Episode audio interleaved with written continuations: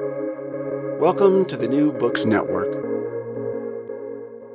Good afternoon. My name is Brian Topher, Principal Architect of Topher Architecture, and you are listening to New Books Architecture, a podcast channel on the New Books Network dedicated to architecture and its publications. If you have any suggestions on authors who you would love to hear me speak with next, feel free to send me an email at btopher at topherarchitecture.com. Today's guest is Enoch Sears to talk about his book, Social Media for Architects. Enoch is the founder of Business of Architecture. Business of Architecture is a leading consultancy that helps architecture firms grow profitably and sustainably. So thank you very much for being here with me today and talking and being on the show. Brian, it's my pleasure to be here. So before we begin, can you tell the audience a little bit more about yourself past my little snippet? Absolutely. Well, there's obviously a lot of places I could go with that, but what I'd focus on right now is that over the past 10 years or so, I've built up this consultancy, Business of Architecture, where we help architects learn and master everything that they didn't learn in architecture school, which is basically how to run and manage a successful and profitable architecture firm. So we we don't help architects learn architecture; they're already they're already pros at that, everyone in their own right. What we help them do is learn the things that might have been left out of their education, everything else that you need to know and do if you're going to run and manage uh, an architecture firm. Great. And uh, yeah, I won't uh, spoil it, but there's quite a bit we don't learn out of school and how to run a business. So, so jumping right into it. So I can't speak for everyone, but I know I personally, when I picked up the book, my first thought was, you know, I'm an architect and I have social media. So, you know, what can I learn here? And I'd love to hear you elaborate on more. But the reality is, there's a difference between having social media and using it properly, particularly for a business.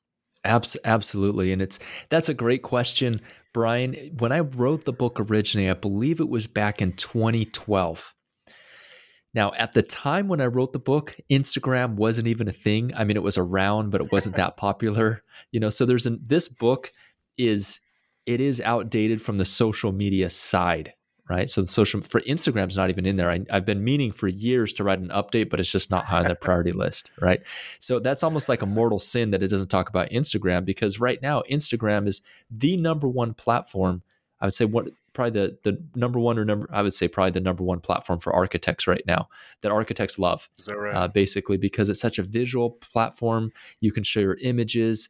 I get carried away. I love looking on it. I mean, just architectural images look beautiful on Instagram and it's so fun to post and also it's a very real-time interactive thing. So going back to your question, when I originally wrote the book Architect uh, you know, social media for architects, it actually was rather uh, unconventional for architects to know or do anything about architects, uh, about sorry about social media, and um, and that's very very different now because I mean look we're right now it's 2021 it's it's been nine it's been almost 10 years since I wrote that book. However, when I wrote it, what I tried to focus on, because I knew it would be outdated if I focused on just the technical how to of how the social media networks work. So I really tried to focus right. on a philosophy that would be timeless. So, a philosophy about how to use the digital online tools that we have access to now with communication uh, in a way that it would be relevant 10 years ago and 10 years from now. So that's really what I try to do in the book. So if you read it, that's what you'll find. You'll find timeless principles that are applied to some of the major social media networks at the time, which were things like, you know, Twitter, blogging, Facebook, and others. So that's right. that's what I'd say. I mean, you're you're 100% correct is that we have social media nowadays. A lot of people are very proficient with it, know how to use it. Perhaps the one thing that I even see nowadays that people aren't good at, that good at, is actually using it in a business context. And so this is where it ties, this question ties directly into the work that we do at Business of Architecture, because social media would fit into the kind of the marketing side of the business. If you're thinking about all the systems and frameworks you need to run a successful business, marketing is an important part of that and social media is under that umbrella. So it's one small piece. Now, do architects need to use social media? Not at all. You can be a successful, you can be a successful firm owner today and not touch social media for anything. Uh, that's because it's just a communication channel like every other channel. So ultimately, if you're not using social media, you still have telephone, you still have email, you still have face to face, and that's the way business is always done. So, uh, for people who are wanting to learn how to use social media in their business, uh, it, it can be a very powerful tool. And that's some of the information that you'll find in that particular book is how to use it in a business context. Absolutely. And so we'll go through a little more of the specifics. You already touched on this, the fact, you know, you actually say, and I'll quote you, that it's it it almost augments offline networking. It can't replace it though. So you had just mentioned, you know, you can be successful without it, you know, but I guess we'll kind of focus on the fact that I think most of us are using it. You had mentioned that most people aren't using it correctly, and so I won't name any firms or to make any enemies. But I know when you had mentioned Instagram, the first thing that comes to mind is a lot of firms are posting a lot of their projects and firm news. And you have kind of you kind of mentioned in every chapter that that's kind of the incorrect way to use social media, even though a large percentage that's how they're using it. Yeah, thanks for pointing that out. So, what I meant by that was uh, not necessarily that that's a wrong way to do it, but that you need to supplement that with with a with something else right because that that's what we call broadcasting so that's when you're out there telling people right. about how great you are what you do and it, it, in a social media context especially depending on the platform it can come across as very it's just kind of broadcasting and spammy and promotional and it's just all about us and so the point that i made in the book is that in addition to now that's important because you want people to know about your work you want people to know about mm-hmm. your firm and that's great to get that information out there However, social media, it's called social for a reason. It's because social involves a two way dialogue, right? So that means it's a place to engage Absolutely. with people. It's a place to comment, chat on what other people are posting. It's, a, you know, give them a thumbs up, give them a like. It's really a way to accelerate and create relationships. And so, you know, obviously, if, if I was to go to a party or a networking mixer or any sort of in person event. And I was that guy who talked about himself all the time and never tried to find out about anyone else. Well, no one no one likes that that's you're not going to make a whole lot of friends that way and yet a lot of times we don't we're not putting that on in the social media efforts that we do. Now like i said that's not necessary. For instance right now i personally don't even spend a whole lot of time on social media. I'm not always out there networking and and things like that on social media because i haven't placed a priority on that in my business at this moment right? So that's also part of the context. I would never want to suggest that a business is going to fail with if they don't do that or that they need to do it. Everything needs to go back to your strategic plan and it needs to be a reason, a strategic reason for why you would want to do that. So if social media marketing is an important part of your marketing strategy, which I believe it should be, then it's also important to have a two way dialogue there and find out about people, post educational content that might be interesting to people instead of just all about us, right? So there's there's there's a lot of there's an acronym EIEIO. I think I talk about it in the book. you do. That was gonna be my next. Question. Yeah, question. you want to mention that, Brian? Absolutely. You had mentioned educational content, and so I know things have been changing, but you still meet those who feel like if you put too much free stuff out there, you're losing business. Whereas you make the argument that the more educational advice you can give, it's actually better for your business and you had you know you you you, you just hinted at the acronym EIEIO. You know, how do you choose what to post? I think we'd all love to hear more about that. Yeah, go ahead. Tell tell us what that acronym stands for. You probably have it written down there, right? Entertain, inspire, educate, inform, and outrage. And like I said, when you talk to some people, the idea of giving away free advice it's it's changing, but some people still feel that as you're almost devaluing your service. And again, I think you make a great argument that the more you give, the more you get. Yeah, absolutely. And that's so what we're seeing. So let, us address that. If I'm sharing my expertise or if I'm getting giving away my trade secrets, is that devaluing my advice? Well, there's a lot there's a lot of different schools of thought on this. For instance, I I've worked for firms in the past where they would never share the original CAD documents, um, CAD files of Is particular right? buildings because they were afraid that a competitor would get a hold of them and, and get the upper edge on right. them it's very similar in terms of sharing information or knowledge or expertise. Because if we look at the way that it, we live in the information age, if we look at the way that things are headed, knowledge and information is free, it's readily available, it, it's available everywhere for free. So, what people are willing to pay for, people are willing to pay for someone that can catalog and condense that information. That's why we buy books, mm-hmm. right? Because if you have like a nice business book that comes out, I mean, you're not going to say, why would I buy that book? I can look up that information on the internet. right well the value in a book is the the narrative the author has gone through to actually pull all that information in one place it'd probably take me a year to pull together the same information right That's a good point. so it's there, there's value to that now in terms of perhaps an architect or a service provider someone who's an expert ultimately where their value resides is not in information but it's in the applied information it's it's the experience that people have when they work Right. with them it's the added value that they bring to a project and so that that's going to be something that can never be duplicated brian so Right. you know when we look at some of the other industries that have been hit really hard by outsourcing by you know the globalization of services Mhm. one example would be 99designs.com so this is for our friends who are graphic designers like back in the 80s the 90s being a graphic designer was fantastic. It was like being an art being like you know it was like it was great. Um, that changed over time when companies came in and they they started offering these very inexpensive options graphic design Right. solutions for businesses. So i think 99 designs the way they started was you could pay $99 and you could get all these designers from around the world to compete and do these free logos and then you would pick one of them and then there's your logo right? Well graphic designers hated this as you can imagine because now you know they're like wow people don't respect our work. We have to go and we have to all compete and we have to do free work and they're only going to pay us $99 for it.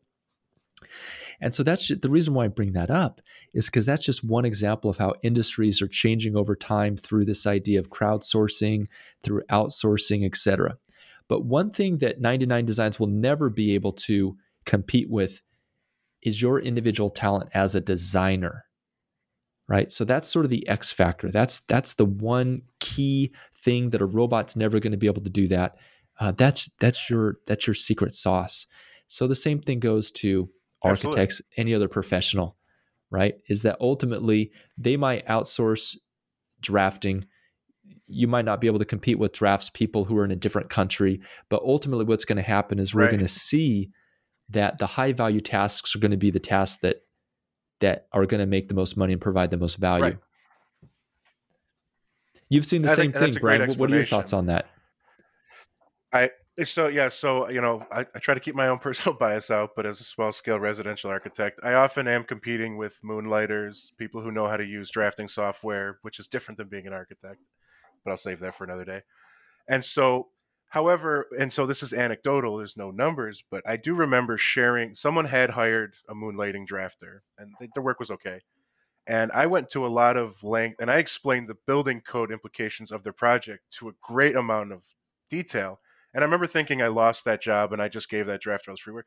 But by the more, because I explained so much, that person who thought the building code was this little checklist they looked at realized that it literally is something for professional architects to deal with. And so I can actually say I won that job. And so maybe that's a, a dramatic example, but by sharing all of that knowledge, it kind of proves that, you know, architects don't draw floor plans. We, we do a million other things. Yeah, so I would that's agree amazing. with you. I, I, Yeah, yeah. And one thing, one one important distinction that we make, and we teach this to all the firms who we work with to help them, the firms that come to us improve their profitability, want to grow, want to create a more sustainable and consistent business, is that you need to be very careful about not giving away free work, right? So what should be free, what should be free are leveraged assets like a report you wrote, you know, something that doesn't take any more of your work to actually deliver. So in your example, Brian, okay. you know what you could do is put all those suggestions into a, a handy ebook or white paper Right. and then just hand it to them and save yourself an hour. You know what I'm saying? Um, Interesting. and so yeah so we kind of we got to make sure that we draw the line with the free expertise is that if you're talking to me and i'm delivering expertise directly to you you're going to pay good money for that but i also have these other Right. assets because i've created videos or i've created ebooks or papers or reports. Those are free or we may even sell those. But so that's kind of one key distinction that architects when they work with us they kind of a little light bulb goes off and they think oh yeah. You know maybe i should maybe i should charge for my time. Yeah there's kind of where's the, Absolutely, where's the free and that's- line? and that's the perfect segue you know into one of your chapters the idea of blogging you know, I know it seems like a huge time commitment to a lot of people. I know I personally can't keep it consistent to save my life, but you just made the case that by doing the work, you now have an asset you can leverage. So, yeah, it is a time commitment, but you can then, just like writing a book and selling it for the rest of your life, that piece of content can now be handed to everyone you meet. Yeah, that's that that's a great that's why I love blog why blogging can be such a great tool because you are creating an asset like you said Brian. And so it's sort of the thing where you know we always talk about working on the business not in the business.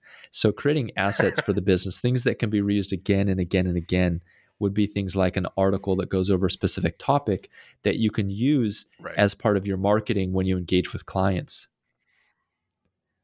Absolutely and so you had mentioned that obviously things have changed in 10 years, you know, Instagram being the number one, but the one I, I personally have the least amount of knowledge with is Twitter. In fact, you even call, you, you state that it's the most misunderstood and most underutilized. I, do you believe that's still the case? That's a good question. You know what? I've gone. I went on a Twitter diet. I don't. I'm not even on Twitter anymore. I used to use it pretty heavily. uh, I, you know, uh, I I like Twitter. I think it's a great platform. So when I wrote the book, Twitter was still where it was limited to I think 140 characters, 160 characters, right, something for, like that. Right. That was the message. old school Twitter. Yeah, where it was yep. just like short and snippy and boom, and it was it had this great feel to it because it was very interactive. It was very personal. Mm-hmm. Then Twitter started competing with other people, and they they they increased the number of characters. Um, they added the opportunity to video, uh, all That's sorts right. of stuff like that. I think they purchased Periscope or something, and so right. and and ultimately, what ended up happening with that is it just became a very spammy network, which unfortunately is the way that a lot of things happen to go. Um, one thing mm-hmm. I did like about Twitter is that you could always create lists and so I would put on a list, I would put the people who actually wanted to follow, who were more conversational, and then that worked f- mm-hmm. for me.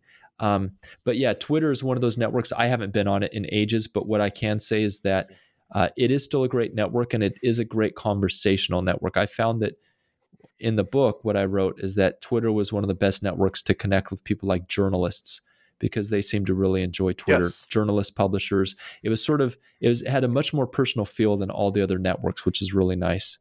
Well, and so you to elaborate on that, you actually mentioned that Twitter's biggest strength is one of the biggest advantages of using any of these social medias is the more authentic you are, the more people pick up on that and it helps you. And you said Twitter is kind of the best for that. And so things may have changed, but so you had mentioned they're trying to mimic video. And so we'll address the one that at the time you didn't write about, you know, YouTube so I, I, you know i think when you mentioned being authentic how do you see what, what is the advantage to that? How do you see it helping i guess getting clients for a business? Well youtube's a great a great channel and authenticity is always important. Uh, one of my mentors once told me i mean authenticity that's a whole nother that's a whole nother podcast interview but um, you know one of the mentors who's taught me says that uh, authenticity, you're authentic when you're authentic about being inauthentic. so the idea is that human beings we're, we're not authentic and we have to be authentic about not being authentic all right? That's only when you can have true authenticity is when you're authentic that you're not authentic. That's a whole nother conversation.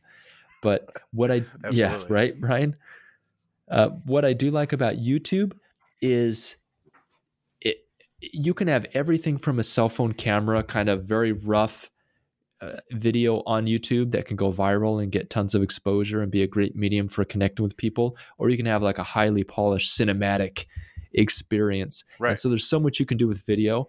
YouTube is amazing. I love YouTube. I think it's unfortunate that right now they're trying to push their paid their paid service on YouTube because it's kind of messed up the network a little bit. Um, because for me, I actually enjoy I don't know if you find this, Brian, but I enjoy getting the ads on YouTube. Uh, I guess when it when the algorithm is working and it's so targeted that it's actually showing me things I didn't know I wanted to look at, yeah, I agree. That's right. And so I guess the longer you, I guess that's the value of using it long enough where that becomes smarter. Yep. I'll say a few years ago, if you would have asked me that, I would have said absolutely not. Yep. Yeah, that's that's a good point. And when I say I like the ads, I would say for that reason, right? When I get totally untargeted ads where I'm like, why am I being shown this ad? You know, like right. get your get your associate's degree at University of Phoenix. I'm like, uh, I'm way past Absolutely. that. You know? that that doesn't make sense. But yes. within all those ads that are more noise, there are ads where I'm like, wow, I'm really glad I saw this ad because I'm looking for something exactly like this, and that that's a useful experience for me. right. And so I wouldn't want to get the paid version of YouTube because I actually enjoy seeing what companies are doing out there in the advertising space. But YouTube's a fun it's a fun medium. It's going to continue to grow.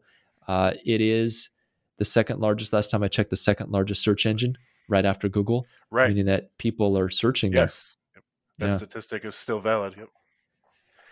Yeah, you had mentioned, you know, sadly we live in the membership economy. You have to subscribe to your grocery store and your your streaming service, and it looks like even the internet's going to be jumping on board with that.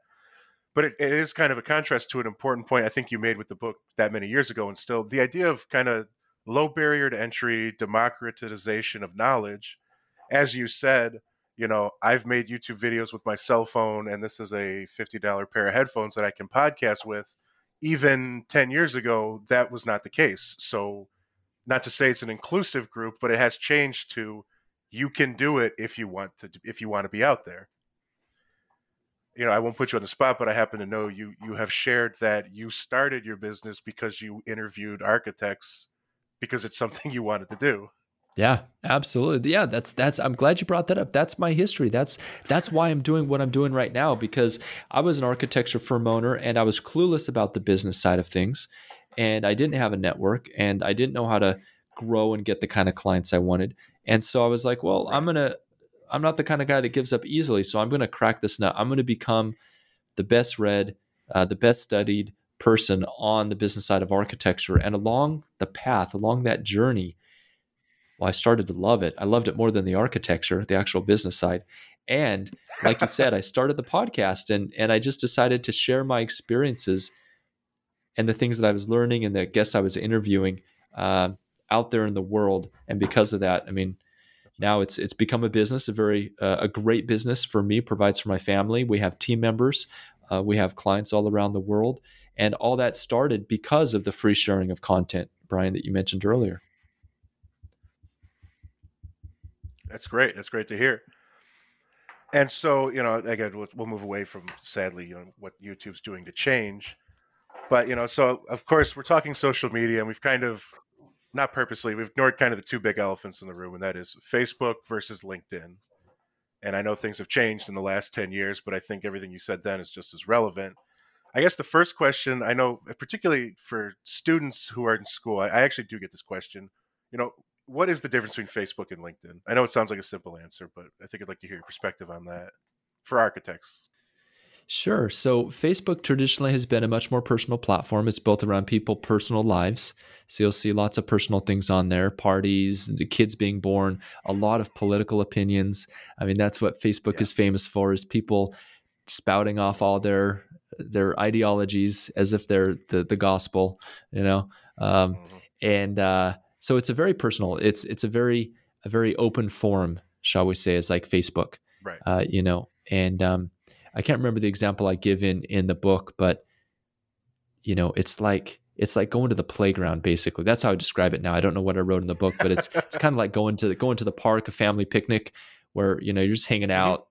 You know, Joe and Bob are over there having a beer. You know, over there the kids are running around playing in the sandbox, and you know Johnny and he's he's Right. throwing little Charlie up in the air. You know, it's kind of that kind of experience, right? LinkedIn, on the other Right. hand, is is very buttoned down. So that's like the the business networking event where you go. There's a little cocktail party. There's nice music in the background. It's all business talk mostly. You know, your people are talking about their businesses, what they're doing. It's like a networking event. You know, Mhm. um, so I, I find that LinkedIn is LinkedIn is much more formal. Uh, it's it's it's a little bit f- less fun to look at, in my opinion, because it can be a little dry. Whereas Facebook is always kind of be exciting and kind of interesting. So that's sort of the Mhm. theme of the two networks, the way I would describe it to people who aren't Absolutely. familiar with those two networks. And No, from a more practical standpoint, they they both technically they both work very similar, meaning that you have a news feed, you post posts, you can post pictures and videos. And yeah, and so I, like I said, I, I hinted that that seems like a simple question. What I'm leading to is what you said. It's, it, you said this ten years ago, and I think it's still true now. For whatever reasons, face architects seem to just be adverse and unwilling to adopt Facebook, even though, as you said, there really isn't much difference except for a perceived formality in LinkedIn. And so I don't think that's changed. I think Facebook is still ignored by architects. I think most don't even want to deal with it. You know, but it sounds, you know, I don't want to speak for you, but it sounds like you see that as an opportunity for architects and business. Yeah, Brian, you're pretty. I mean, you're pretty insightful. You really nailed it. Uh, that that is the way I feel, and you know, even at the time I wrote the book, because there was always that confusion when when Facebook first came out. I remember there was you was always you were always hearing stories about how someone got fired because one of their drunk pictures yes. from college turned up on their feed and mm. their boss saw it or something like that. Right. So that's the fear right, that yep. a lot of architects and professionals have about Facebook is it's such a personal network. They don't want to show their own personal lives and information on there because they're they don't want to mix business and pleasure. Right. And I get that what they don't realize and kind of what I talked about in the book is that you can get around that just by managing because Facebook will let you make basically make groups of friends. Correct. So you can have a professional side of your mm-hmm. list and you can have a personal side and then just make sure you don't post any personal stuff to for your for your other network. You know, so it is manageable and I, I agree that nowadays people are craving, like you said earlier, they're craving authenticity. We're craving a human experience, especially right now with COVID happening. Right. Like we want we want the human element. And so I think Absolutely. that you're right. Facebook is it overlooked and there's still opportunity there for sure. It is, and you know, again, it's everything I have is anecdotal. I don't have proof. You know, I, I personally, when I release news of these podcasts, I do it on LinkedIn and I do it on Facebook. There is a dramatic change and how many people engage it on Facebook versus LinkedIn.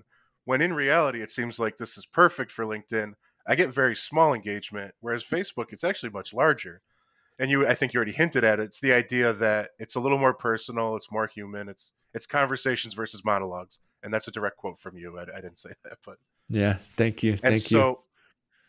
So I, I, I think that's great, and so you know I, I think you answered the question, and so I, I, don't, you know, I don't want to make you kind of re- repeat it, but you had mentioned you had some very good case studies in the book, and so I think this is a bit of a vague question. I guess the question is, over the years, you know, some mm-hmm. time has passed now. So, have you seen improvement in the areas? Is it maintained? I, I kind of hinted. I think Facebook stayed the same. Have you seen improvement? Do you think everyone is just as using it the way they did ten years ago for any of the channels? That's a that's Twitter, a really good blogging? question. Uh, yeah, that's a really good question.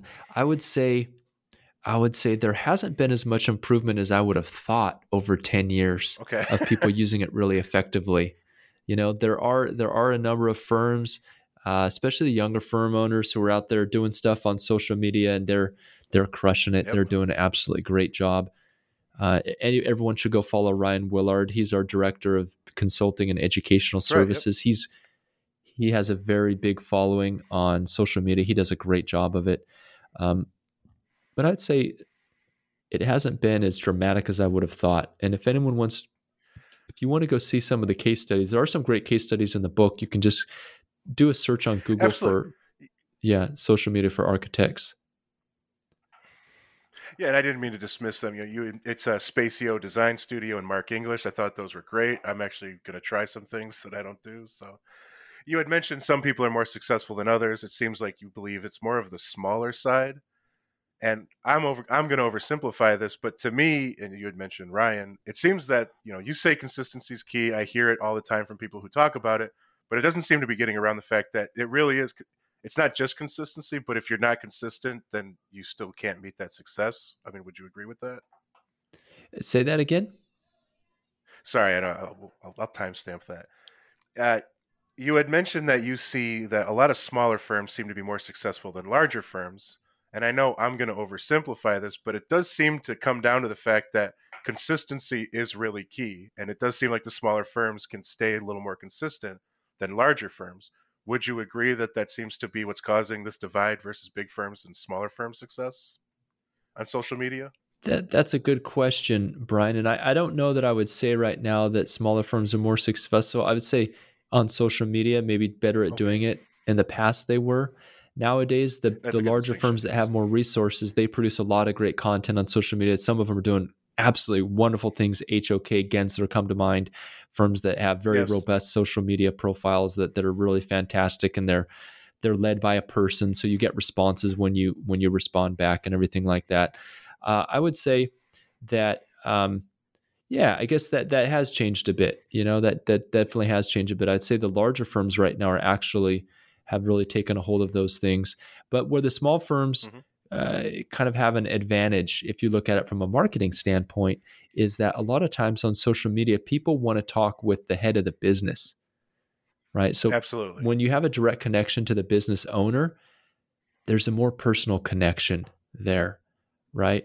And so like I would agree. Yeah. So if if if Gensler's social media channel was run by someone, one of the co-CEOs of Gensler, and you got responses when you when you tweeted at that person or, or mentioned that person, that would be pretty cool.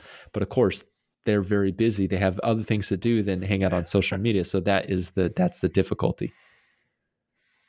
Absolutely. And I think again, maybe I'm overthinking it I think that could kind of explain not just COVID. I mean, clearly podcasting has been on the rise, videos are on the rise, and I, I think if you maybe not everyone can can pinpoint it, but I think there is a reality that looking at someone's face while they're talking, especially as you said, if it's the firm owner, there does seem to be kind of a link between that connection. I will say connection between seeing and hearing. Yeah, and that's and, you know, I know you, you, oh, you kind of you kind of brought something something to mind. You know, if you look at what's interesting, if you look at real estate agents, like if you look at a real estate agent's business card, what do they always have on the business card? A picture of them smiling. There you go, Brian. You got a picture of them smiling. of course, we look at that and we think that's so cheesy. That just looks really hokey, you know. And on the billboards, they always have the picture of them smiling and stuff. And I get right. that. But if you look at architects' websites and what we put out as architects, it's the opposite, right? So a lot of times when I get emails from architects or they communicate with me, I always go to their website to kind of check them out and see but I can never find pictures of them. I can never find them anywhere on the website. I find their work. Right, right, I find yes. kind of this formal about us kind of, you know, kind of description. Yep. I'm like, where's the person here? I don't, I, I can't even get to know the person. All I'm seeing, you know, so that's an interesting cultural cultural divide I, there. And I think there's a happy medium there. I, I think you don't need to be the the flashy person with the big smile and the cheesy grin on the business card, but there should be on your website. Um, people want to connect with people, you know and make the story Absolutely. interesting. You know, I I don't I personally did not have a picture of me when I started. My wife convinced me to have it. Uh, again, it's an anecdote. When I wrote my first book, my wife had forced me to take a picture of me smiling. Good for your wife. Good for her, years. Brian. Yeah. And uh, you know, and I'll be on. And again, not to sound arrogant, when she said that and wanted to do that, I, I completely rejected it. I was like, "There's no need," and that's cheesy. And I don't have numbers. I have people who talk to me who have proven me wrong and have given my wife ammunition to say she was right. But so I think that's a great point you bring up. Yeah, yeah, yeah. Thanks for bringing that up. I'm glad you're able to. I was the same way. I mean, when I was in, fully in architecture and practicing, I mean, I didn't want to be on my website. That was like, yes, I was like scary. You know, people might see me. What would they think about me? And there's all sorts of reasons why I wouldn't want to do that. You know, people come here for the work. I want to make Absolutely. it nice and clean and. It's about the, you know, it's the same thing with architectural photography. How many times you see a person in the photo? I mean, they put them in there more uh, nowadays, yeah. but usually it's like if you put a person in right. there, you spoil the picture. yeah, nope, I agree. And uh, you know, I know when you're in architecture school, you have to force the students to put scale figures in because most people don't want to draw that. I know I didn't. Yeah. And yeah. so,